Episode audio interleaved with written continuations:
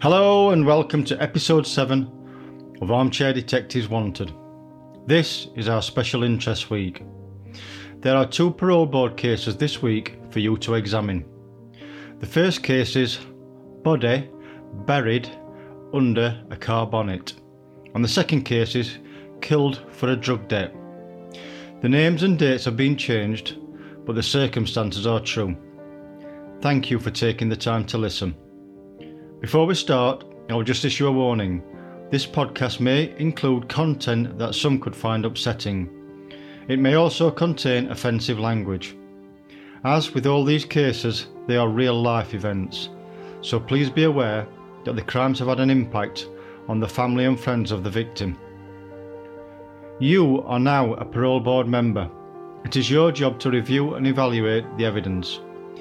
You will then need to decide if the prisoner should be granted parole. If you deem they are suitable to be released into the community, what, if any, conditions will you impose on them? If you decide they are still a danger to the public, then you should refuse parole. This application for parole relates to Davison, a 65 year old male. He was sentenced to life imprisonment for murder in 1990. The details of his index offence are as follows. On April the 5th, 1992, a 14 year old schoolgirl named Natalie failed to return home. She was reported missing to the police and a search was organised immediately. During the search for Natalie, a number of witnesses approached the police. Some of them came forward to say they had seen the victim with Davison on the day she had disappeared. It appeared Davison and Natalie were seen walking towards a local river that day, and this would be the final sighting of her.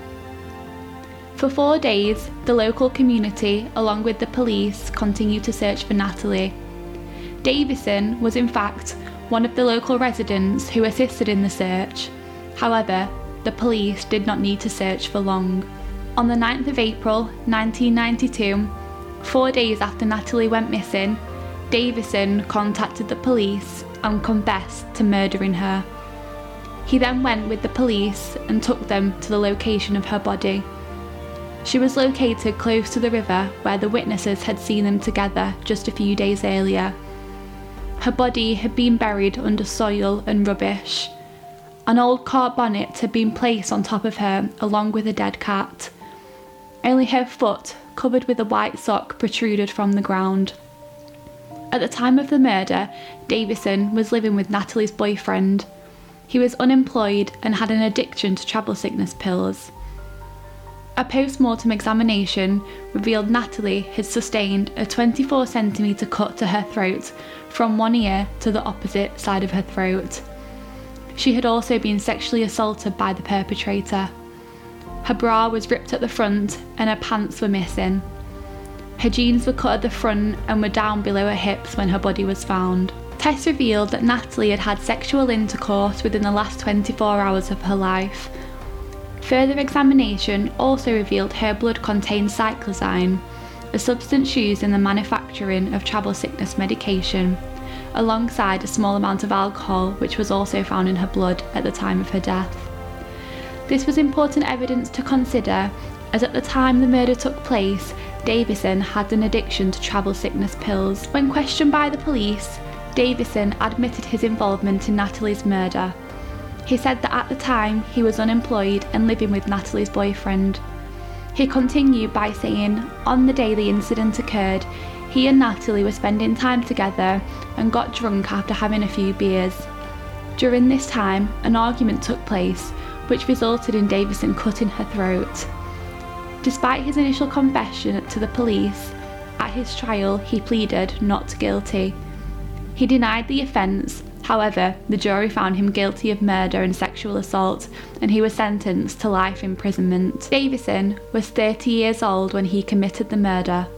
He is now 65 and is reapplying for parole. To give context to Davison's past, prior to the murder of Natalie, he had been convicted of numerous offences, including a serious rape in 1984. He was released on parole in 2005 after serving 15 years. However, due to an issue with alcohol, he was returned to custody as this breached his licence. This was a key factor given that alcohol played a key role in him committing his index offence, the murder of Natalie. In 2011, he was granted parole for a second time. However, he was again recalled to prison due to issues with alcohol. Davis applied for parole in 2016 and 2019, but was denied on both occasions. He was still deemed as a medium to high risk of committing sexual or violent offences. Since his last appearance before the parole board in 2019, Davison had completed rehabilitation with the aim of one day reintegrating him into society. Whilst in prison, Davison was completing a timber processing apprenticeship and had also completed all the courses required to provide education around his index offence. This included understanding potential triggers and warning signs. Due to his engagement in rehabilitation, he progressed to living in a significantly less restrictive self care unit. Although this meant he was unable to continue with the timber apprenticeship, Davison has instead been working on a farm, milking cows. Alongside this, he has also benefited from guided release days. These are designed to assist in his reintegration into society.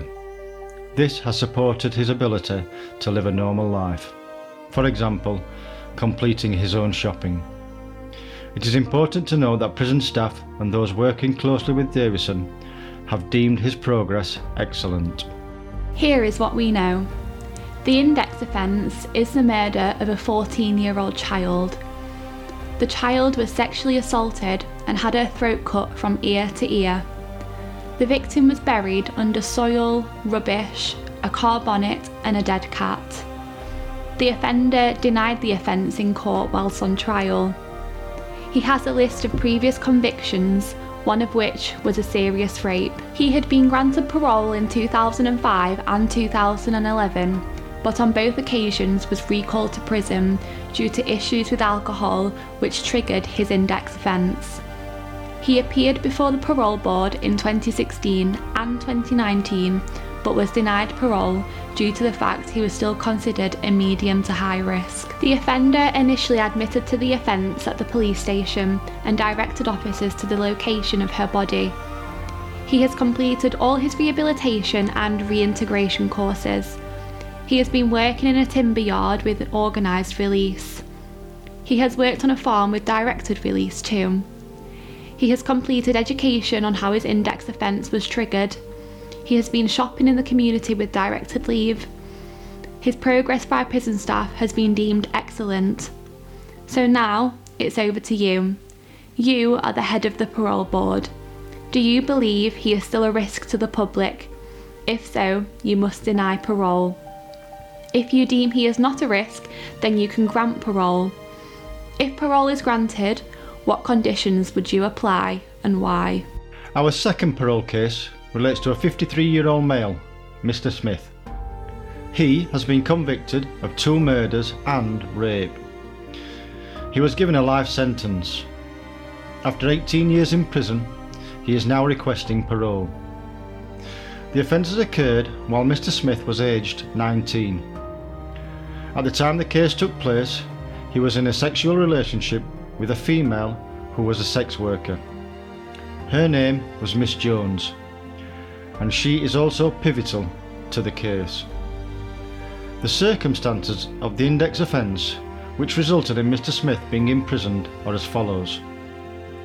A local 21 year old male, Mr. Stevens, had left home to enjoy some time at the local beach. However, he failed to return home.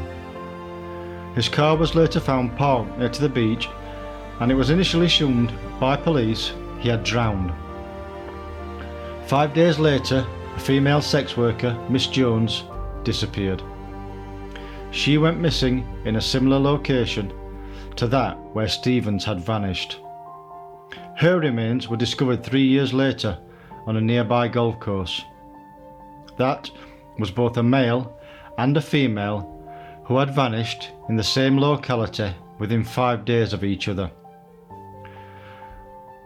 Despite the disappearances being only five days apart and occurring in the same locality, for a long time the police did not connect them. In fact, it was 10 years before police had sufficient evidence to bring forward a court case in relation to both the murder of Miss Jones and the suspicious disappearance of Mr. Stevens. Evidence provided to the court suggested that Miss Jones, the sex worker, who was in a relationship with the accused Smith, had been involved in a disagreement with Mr. Stevens. She believed Stevens had burgled her home and stolen her drugs along with other property. She then plotted with Smith to lure Stevens to the location at the beach and kill him. Mr. Stevens was shot dead and his body has never been recovered. There were a number of witnesses present to the shooting. Five days later, after Mr. Smith had murdered Mr. Stevens, he raped and murdered Miss Jones. She was one of the witnesses to the murder of Stevens. Smith believed Jones may go to the police and tell them what she knew. Importantly, the police never recovered any forensic evidence directly linking Mr. Smith to either of the crimes. But Smith was convicted on the evidence provided by witnesses who stated they were at the scene of the murders. Smith denied the offences at court but was convicted by the jury. He was sentenced to life imprisonment. Now it's time to consider the evidence relating to whether Mr. Smith should be eligible for parole. He has now been in prison for 18 years. Mr. Smith had completed the Violence Prevention Unit workshop. However, despite his engagement in this programme, it has been suggested to the parole board by staff in the prison that he has not made any significant progress in his rehabilitation. Whilst he initially acknowledged his offending, he now denies all elements of the two murders and the rape. He also tested positive for cannabis in August 2017, which suggests he is both accessing and using drugs while in prison. The psychological report notes that Mr. Smith has a history of offending with 70 convictions from the age of 14. It states that he continues to deny violent and sexual offending and expresses a belief that the psychologists are not accurately reporting on him. The psychologist says that the index crimes were admitted while in prison solely to further his chances of release. The opinion is expressed that Mr. Smith had displayed criminal versatility with escalation of risk up to his index offending. Mr. Smith did not demonstrate motivation to repeat the training unless he got written assurances that it would further his release or create more opportunities for reintegration into the community. This cast doubt on Mr. Smith's willingness and ability to benefit from any treatment until he has taken full responsibility for his offending. Mr. Smith submitted to the board that there was an impasse, which means he could not make any progress because he was consistently denied applications for guided release, release to work, and other reintegration activities. He said that it was inappropriate to require him to undertake special treatment unit rehabilitation programs when he could not be admitted to it because he denied his offending. He said that he could not move forward unless he received help from the parole board. Mr. Smith's rehabilitation phase is yet to be completed, although his pathway can be advanced while he is in self care. Mr. Smith's rehabilitation treatment remains incomplete, and it is a matter for him and prison management to determine what activities are necessary for him to successfully complete before he moves into the reintegration phase. So, what we know Smith was convicted of two murders. He was also convicted of rape. The offences were extremely violent. He pleaded not guilty at court he continues to deny the offences. The evidence against him is witness evidence. The psychologists state that he previously admitted to the offences in order to be released from prison, but has since rescinded those admissions. The psychologist also states Smith cannot move forward until he admits his participation in the offences. He had completed the Violent Prevention Unit workshop However, he has not made any gains and continues to deny the offences. It's now your decision. If you deem he is no longer a threat to the public, then you can sanction parole. If you do grant parole, what conditions would you impose? If you deny parole, what is your reasoning? Please visit our Facebook page, Armchair Detectives Wanted, where you will be able to discuss your theories and views with other members. Here is week 7 of our scenario. Scenes of crime are called to the address and begin their investigation. What information would you consider providing scenes of crime officers before they commence their examination? A. Tell them about the call from the neighbour. B. Advise them of the disturbance in the living room. C.